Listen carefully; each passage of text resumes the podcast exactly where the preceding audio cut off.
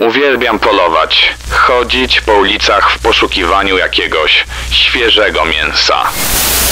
Pytany dlaczego zabijał, powtarzał: To było spotkanie z Bogiem albo z szatanem.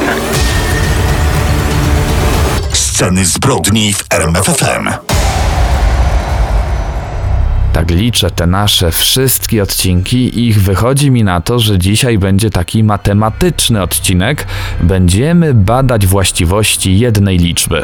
No tak, do matury to bym się z tym programem nie przygotowywał, No nie. bo interesuje nas y, liczba demonów, liczba szatana 666. Zapraszamy Was na odcinek pod tytułem Demoniczni zabójcy. Daniel Dyk i Kamil Barnowski prezentują Sceny zbrodni w RMFFM. Już od jakiegoś czasu proponowaliście nam temat morderstw z podszeptów szatana, e, z inspiracji demonów, generalnie w imię złego. Dzisiaj odcinek 66 to prawie jak 666, jak się przejmuje liczba demoniczna. Dlatego to dobra okazja, by opowiedzieć o tych niezwykle brutalnych zabójstwach. Zostańcie z nami, a usłyszycie o niezwykle głośnej sprawie Nico Jenkinsa z 2013 roku, która wstrząsnęła dosłownie całymi Stanami Zjednoczonymi. Pojawi się także słynna strzelanina w zakładzie karnym w Sieradzu. Może pamiętacie, strażnik więzienny strzelał do policjantów. Jeśli wierzyć relacjom świadków, ta sprawa może mieć paranormalne uzasadnienie. Zabierzemy was także do klasztoru. Poznacie najbardziej krwawą matkę przełożoną w historii Grecji. Przechodzimy do pierwszego antybohatera dzisiejszego wieczoru. David Berkowitz, 44-kalibrowy morderca, nazywany też synem Sama, brutalny zabójca, który pod koniec lat 70. terroryzował Nowy Jork. Zamordował sześć osób, a kilka innych postrzelił. Przekonywał, że do mordowania zmusiły go demony. David Berkowitz to właściwie Richard David Falco, urodzony w 1953 roku. Jego biologiczni rodzice oddali go do domu dziecka. No, według źródeł jego matka zrobiła to pod presją ojca dziecka, to on zagroził, że w innym wypadku swoją wybrankę porzuci. Mały Richard David został adoptowany przez małżeństwo Berkowiców z Bronxu. Dziecku nadali swoje nazwisko, zamienili kolejność imion i tak świat właśnie poznał Davida Berkowica, przyszłego seryjnego mordercę. W nowym domu nie brakowało mu niczego. Kochający rodzice zapewniali mu wszystko, czego potrzebował. Jako dziecko był po prostu agresywnym łobuzem, wszyscy sąsiedzi mieli go serdecznie dość. Natomiast w szkole też nie szło mu zbyt dobrze, mimo tego, że wyróżniał się inteligencją. Czyli taki średni pociąg do nauki, tak to określmy, miał dla siebie ciekawsze rzeczy do roboty. On był piromanem z zamiłowania, drobnym złodziejem, a także dręczycielem zwierząt. Jego dość spokojne dzieciństwo zostało przerwane, gdy miał lat 14. Wtedy umarła jego adopcyjna mama, którą bardzo kochał. I tutaj tak naprawdę rozpoczyna się równia pochyła, oczywiście w dół w wykonaniu Berkowica. Przybrany ojciec znalazł sobie nową kobietę, której młodzieniec absolutnie nie znosił. Ojciec z nową rodziną wyjechał na Florydę, a David ostatecznie został sam i to właśnie wtedy zaczął słyszeć niepokojące głosy i widzieć dziwne rzeczy. Nie pomogła też wojna. Wyjechał na trzy lata na front, dokładnie do Korei. Tam nabawił się choroby wenerycznej, tam eksperymentował z narkotykami, ale trzeba zaznaczyć, że był też wyborowym strzelcem. Takie życie, czyli wojna i różnego rodzaju eksperymenty, coraz bardziej destabilizowało jego już nadszarpniętą psychikę. Po powrocie z wojny odnalazł swoją biologiczną mamę, u której mieszkał nawet kilka miesięcy, ale ostatecznie wrócił do Nowego Jorku, gdzie popadał w coraz większe szaleństwo. Zamknął się przed światem w swoim własnym mieszkaniu. Tam studiował satanistyczną Biblię. I w końcu, jak relacjonował później, głosy żądały ofiary z ludzi. Po raz pierwszy zaatakował w Wigilię 1975 roku, gdy miał 22 lata. Wtedy dźgnął nożem myśliwskim dwie młode kobiety. Berkowicz przez większą część życia walczył z bezsennością, koszmarami i psychozą, ale tego wieczoru po poważnym ranieniu dwóch osób poczuł wewnętrzny spokój. Właśnie to pchało go do kolejnych ataków i ostatecznie morderstw. Ale trzeba przyznać, że osobiście uważał, że to Psy właścicieli mieszkań, które wynajmował, kazały mu zabijać, a sami właściciele to oni są demonami. Dokładnie był to owczarek niemiecki i labrador, które nakłaniały go do polowania na kobiety. Po nieudanej próbie morderstwa przy użyciu tego noża przerzucił się na rewolwer. Dokładnie był to Charter Arms Bulldog kaliber 44 mm. Niezbyt często używana, bardzo mocna broń. Davida Berkowica interesowały głównie młode kobiety z długimi czarnymi włosami. Szukał zazwyczaj zaparkowanych samochodów z pasażerami w środku. Podchodził blisko auta, wyciągał pistolet i strzelał serią do osób w środku. Właśnie w taki sposób zamordował pięć kobiet i jednego mężczyznę. Jego morderczy szał trwał rok. Polował zawsze późnym wieczorem lub nad ranem. Czuł się tak pewnie, że wysyłał listy do policji, a nawet do lokalnej gazety Daily News. Zresztą mamy przed sobą nawet treść listu, który wysłał do prokuratora, który prowadził właśnie to śledztwo. Uwielbiam polować, chodzić po ulicach w poszukiwaniu jakiegoś świeżego mięsa. Kobiety z Queens są najpiękniejsze ze wszystkich. To pewnie przez tę ilość wody, które piją. Żyję, aby polować. Ciągle fantazjował na temat swojej pierwszej ofiary, dokładnie 18-letniej Dony Lori, którą zamordował 26 lipca 76 roku.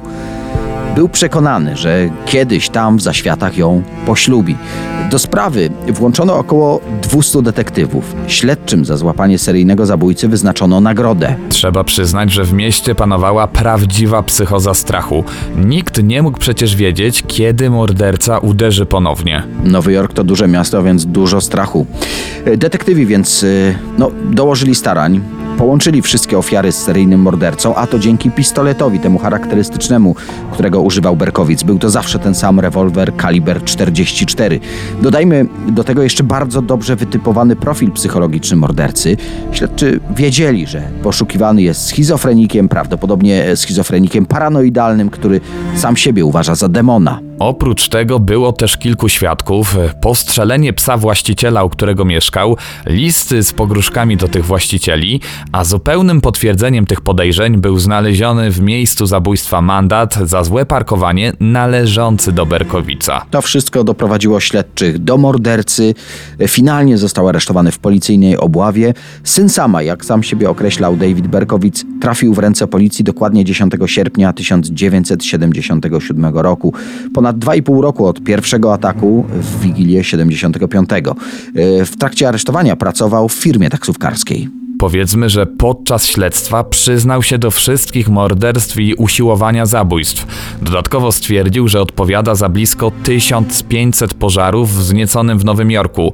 Mówił też, że tak naprawdę cieszy się z tego, że trafi za kratki, bo demony nie dawały mu już spokoju. David Berkowicz nie został skazany na karę śmierci wyłącznie dlatego, że według sądu był chory psychicznie. Ostatecznie wyrokiem sądu było 365 lat więzienia. I tutaj w tej historii będzie plot twist.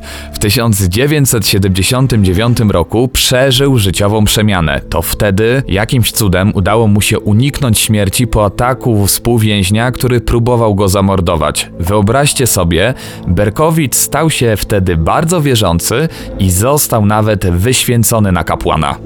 Oprócz tego skończył studia, napisał autobiografię, ma swoją stronę internetową, no, można powiedzieć taki celebryta za krat. Wszędzie przekonywał, że jest świadomy tego, jak wiele cierpień wyrządził swoim ofiarom, ich rodzinom i że bardzo tego wszystkiego żałuje. Ale tak naprawdę kto wie, ile w tym jego nawróceniu, w tym żalu za grzechy jest prawdy. W trakcie jednego z wywiadów przyznał, że cała ta historia z demonami była wymyślona na potrzeby tylko tego, aby uniknąć kary śmierci. Według tej wersji miał zabijać, bo sprawiało mu to olbrzymią satysfakcję. David Berkowicz, 44-kalibrowy morderca, terroryzujący no przede wszystkim Bronx, ma aktualnie 67 lat i odsiaduje swój wyrok w więzieniu Sullivan w stanie Nowy Jork. Jeśli rzeczywiście wyłącznie symulował chorobę psychiczną, no to jest jednym z najskuteczniejszych manipulatorów w historii. No to tak na koniec powiedzmy jeszcze o co chodzi z tym samym, którego synem był Berkowicz. Ten sam to ktoś, kto włada demonami, który kazał Berkowicowi mordować, ale w więzieniu zmienił ten pseudonim na Syna Nadziei i właśnie prosił, żeby tak się do niego zwracać. Daniel Dyk i Kamil Barnowski prezentują Sceny zbrodni w RMFFM.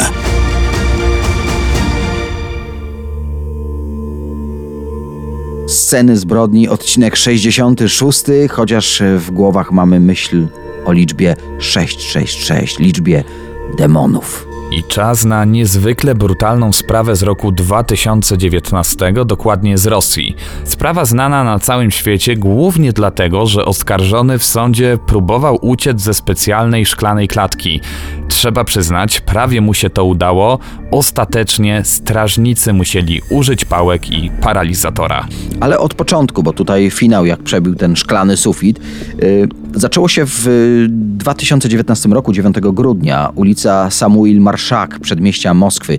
Na korytarzu jednego z bloków znaleziono zamordowaną kobietę. Była naga, na jej ciele namalowano krwią satanistyczne symbole. Sąsiedzi bardzo szybko zauważyli, że znalezioną kobietą jest znana im 21-letnia Ari de Korol. Dziewczyna mieszkała w tym bloku razem ze swoim młodszym bratem, 18-letnim Leonidem Greiserem. Według rosyjskiej prasy, brat zamordowanej odprawiał tajemnicze modły w momencie zatrzymania. Był bez ubrania i przekonywał, że do tego morderstwa zmusił go sam Lucyfer. Yy, Dodajmy jeszcze, że zanim znaleziono ciało zamordowanej, wszyscy sąsiedzi usłyszeli przeraźliwy damski krzyk. Bardzo nietypowe jest to, co powiedział w trakcie rozprawy sądowej. Zabiłem, bo było to konieczne. Zrobiłem, co musiałem. No, dodał też, że nie żałuje tego, że jest całkowicie świadom swoich czynów. Rosyjscy śledczy przyznali, że w mieszkaniu Leonida znaleziono sporą ilość dopalaczy. Finał tej sprawy był taki, że 18-letni morderca został uznany przez sąd za niepoczytalnego i odesłano go na leczenie do szpitala psychiatrycznego. Bardzo głośną sprawą y, też z ostatnich lat jest przypadek Nico Jenkinsa z Omaha w stanie Nebraska. Jenkins w morderczym szale w sierpniu 2013 roku zabił cztery osoby. Zrobił to tak naprawdę w przeciągu zaledwie 10 dni. On przyznał się do wszystkich zbrodni i przekonywał, że był to rozkaz starożytnego boga Apopfisa. W egipskiej mitologii jest to symbol sił zła i ciemności. Podczas rozprawy Jenkins wył, mówił nieznanymi językami i śmiał się, gdy sędzia wspominał imiona jego ofiar. W listach do prokuratora pisał: Będę chronił królestwo Apofisa za pomocą zwierzęcej, dzikiej brutalności. Według specjalistów Nico Jenkins udawał objawy psychotyczne, ale jednocześnie ma antyspołeczne zaburzenie osobowości. Ostatecznie w 2017 roku został skazany na karę śmierci i na 450 lat więzienia za nielegalne posiadanie broni, którą wykorzystał do morderstw.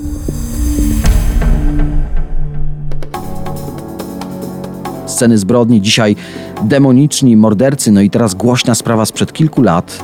Media relacjonowały coś, co się w głowie po prostu nie mieściło.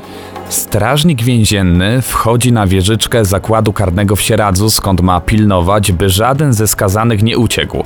Zamiast tego sięga po karabin i strzela.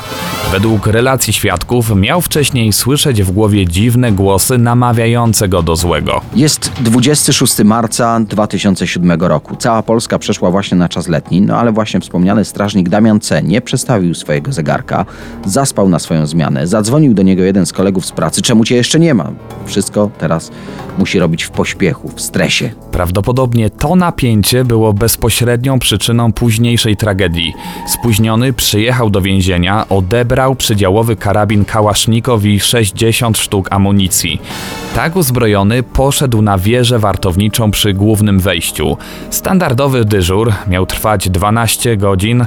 To była zwykła obserwacja, ale dziś nie wygląda to standardowo. Tak, po jakichś 90 minutach nudnej obserwacji na wieżyczce coś się zaczęło dziać. Zauważył 10 metrów od siebie konwój opuszczający zakład karny. W środku więzień, którego czeka przesłuchanie w prokuraturze oraz trójka eskortujących go policjantów z Komendy Wojewódzkiej w Łodzi z jednostki do walki z przestępczością samochodową. Pracownik więzienia, który otwierał policjantom bramę, zauważył, że jego kolega na wieży przeładował karabin, ale że coś jest naprawdę nie w porządku, zrozumiał dopiero, gdy kolega złożył się do pozycji strzeleckiej. Oparł kolbę o pierś i wychylił się za barierkę wieży strażniczej. Było już za późno na interwencję, padły strzały.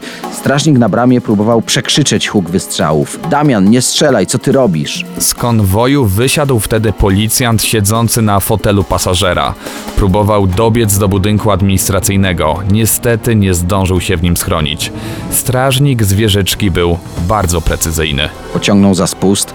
Policjanta trafiły dwie kule. Upadł. Y, Czołgał się jeszcze w kierunku budynku, który miał nadzieję da mu osłonę przed strzelcem, ale tuż przed drzwiami znieruchomiał. Dwóch jego kolegów kule dosięgły w samochodzie. Nie mogąc się ruszyć, wołali o pomoc. Jeden sięgnął nawet po telefon komórkowy i wezwał na pomoc kolegów. Niemal natychmiast na miejscu zjawili się policjanci. Po radiu y, policyjnym rozeszła się wiadomość, że ktoś strzela do ich kolegów. W sumie pojawiło się tutaj ponad 200 funkcjonariuszy z całego niemal województwa. Także wyspecjalizowana jednostka, taka w kamizelkach kuloodpornych, z tarczami balistycznymi, wóz opancerzony, gotowy do szturmu. W tym czasie umiera niestety jeden z tych policjantów, którzy zostali w samochodzie.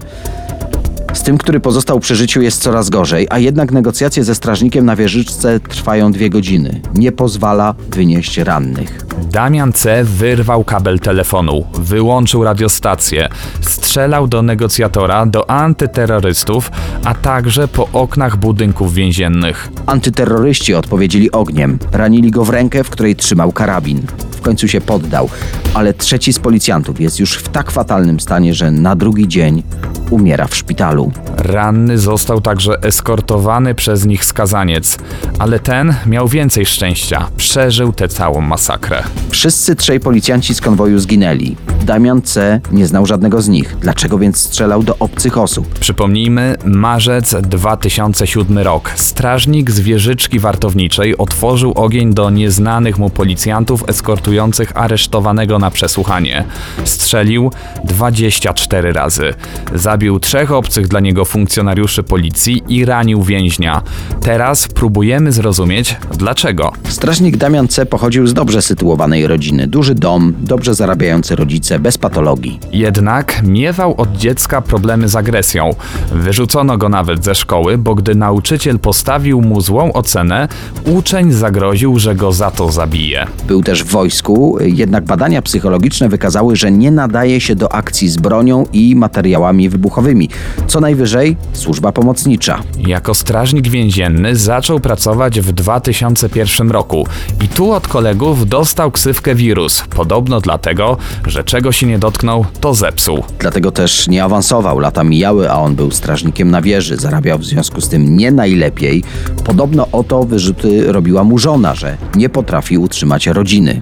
W końcu zaczął być agresywny. Żona zgłosiła przemoc, rodzinie założono niebieską kartę, jego partnerka wniosła o rozwód i ostatecznie został sam jak palec. W pracy też nie miał kolegów. Z kolei znajomi z przeszłości zapamiętali, że spotykając ich na ulicy czy w sklepie, Damian odwracał wzrok, jakby ich nie poznawał. Warto też wspomnieć jeszcze incydent na rok przed tą strzelaniną.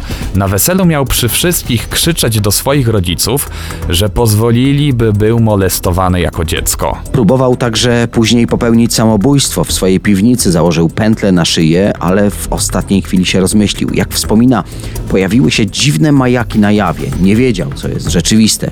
Zaczął też słyszeć głosy. On znikał gdzieś na całe dnie, jak się okazało, próbował walczyć z demonami w głowie, codziennie chodził na msze. Potrafił przebywać w kościele wiele godzin i po prostu się modlić. Dodajmy, że dzień przed strzelaniną też był w kościele, później zaliczył wieczór w barze. Gdy zaspał do pracy, miał poczucie, że nawet tej najprostszej więziennej roboty nie potrafi zrobić jak trzeba. Na wieżyczce, sam ze sobą, myślał tylko o tym, że nikt go nie szanuje. I wtedy nagle, jak opowiedział później psychologom, wstąpiła w niego jakaś niezwykła siła. Poczuł się wszechmocny. Dopiero później, po jakimś czasie, ta moc zniknęła i znów czuł jedynie pustkę. Tak, oprzytomniał w momencie. Świadkowie pamiętają, że powiedział: Boże, co ja zrobiłem? To wtedy się poddał policyjnemu negocjatorowi. Pytany, dlaczego zabijał, powtarzał w kółko: To było spotkanie z Bogiem albo z szatanem. Damian C. został skazany na dożywocie w swojej ostatniej mowie powiedział: Nie przyznaję się do winy, ponieważ myślę, że to nie jest moja wina. I to tyle.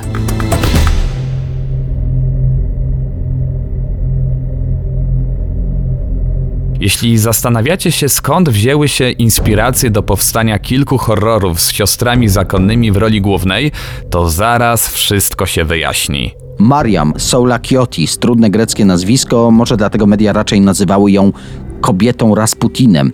To mniszka grekokatolicka, matka przełożona klasztoru, którego nazwy nie jesteśmy w stanie poprawnie wymówić, chyba że spróbujesz. No dobra, spróbujemy. Prawdopodobnie to brzmi Manasteira Peuco Vuono Giastrisas. No i właśnie opadka tego wspomnianego klasztoru w 1952 roku została skazana na dożywotnie więzienie. Zmarła w nim dwa lata później w wieku 71 lat. No to znamy już koniec tej historii, poznajmy więc początek. Powiedziałeś koniec, no dzisiejsze przypadki w scenach zbrodni moim zdaniem wskazują, że śmierć to niekoniecznie koniec. Y, Ta historia też ma ciąg dalszy, ale rzeczywiście, może od początku. Mariam urodziła się w 1883 roku w Keratei w Grecji. To taka mała miejscowość 30 km od Aten. Niezwykle religijna dziewczyna wyrosła później na fanatycznie niemal religijną kobietę. Należała do ortodoksyjnej sekty Mateuszów, której y, nie uznawał główny nurt religii prawosławnej. Ona sama uważa, że to najwłaściwsza droga do Boga. Początkowo pracowała w fabryce, ale gdy miała 44 lata, wraz z arcybiskupem Mateuszem z Besteny, założyła klasztor w rodzinnej miejscowości. Gdy biskup zmarł, wtedy ona sama stanęła na jego czele. Miała ogromny dar przekonywania, rodzaj takiego właśnie magnetycznego wręcz fanatyzmu, któremu mało kto potrafił się oprzeć. Zachęcała kobiety do wstępowania do jej klasztoru. I co bardzo ważne, głównie te bardzo dobrze sytuowane kobiety. No właśnie, jeśli wierzyć zapiskom ze sprawy sądowej, gdy trafiały za mury opactwa, namawiała młode mniszki do wyzbywania się dóbr materialnych, przepisywania ich konkretnie na jej nazwisko, a ona wykorzysta to na potrzeby klasztorne. To jest właśnie jedyna droga do Boga. Nie wszystkie oczywiście robiły to chętnie i wówczas poddawane były presji, w końcu torturom, izolacja w ciasnych celach, głodzenie, bicie. Gdy w końcu przepisały cały swój majątek na siostrę przełożoną, część z nich zginęła w niejasnych okolicznościach. Dodajmy, że sam klasztor miał też niezwykle surową regułę. Obowiązywała pełna asceza, umartwianie się, posty przy każdej okazji, modlitwa zamiast snu, kary fizyczne, cierpienie w mękach. Wyrzekanie się po prostu wszelkich dóbr i luksusów. Mniszki nie były też leczone, w myśl zasady, że wszystko w rękach Boga. To samo dotyczyło dzieci, którymi siostry miały się opiekować.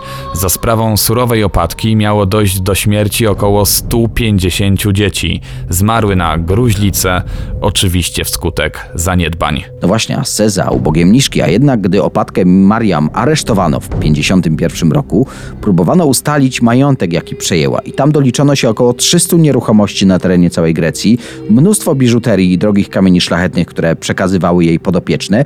Majątek wyceniono na astronomiczne 150 tysięcy dolarów. Właśnie, pamiętajmy, to lata 50., wtedy to była prawdziwa fortuna. Wspomnieliśmy też o śmierci 150 dzieci pozbawionych celowo właściwej opieki medycznej, ale policzono także, że z ręki matki przełożonej wskutek tortur zmarło 27 osób. Różne źródła podają różną liczbę ofiar. No tak, amerykańska prasa zajmowała się zaginięciem turystki ze Stanów, która przyjechała do Grecji, wstąpiła do tego właśnie klasztoru, przekazała cały majątek i zaginęła bez wieści. I właśnie w amerykańskiej prasie pojawiły się informacje, że ofiar siostry może być nawet pół tysiąca. Ja trafiłem znów na informację, że miała znęcać się w sumie nad 177 młodymi kobietami, ale właśnie te 27 morderstw najczęściej się powtarza. Zabójstwa, oszustwa, zaniedbania, tortury, głodzenie, o to ją oskarżono. Dodajmy, że matka Soulakiotis wszystkim tym oskarżeniom zaprzeczała do końca swoich dni. Nazywała sądowe dowody szatańską fikcją. Właśnie na początku tej historii mówiliśmy, że zmarła za kratami w 1954 roku i wspominaliśmy, że to nie koniec jej historii.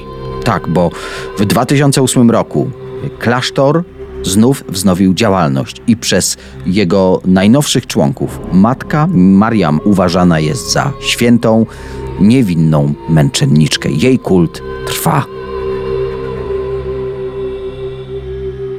No ja wspominałem, że dzisiaj będzie taki matematyczny odcinek, ale ten kalkulator, który masz, to się zupełnie nie przydał, no, bez Nie, nie, przesady. nie, mój drogi, przydał się, przydał, bo ja e, właśnie na nim policzyłem, że już za 7 dni pierwszy dzień wiosny. Także O. po raz ostatni nagrywaliśmy podcast zimą.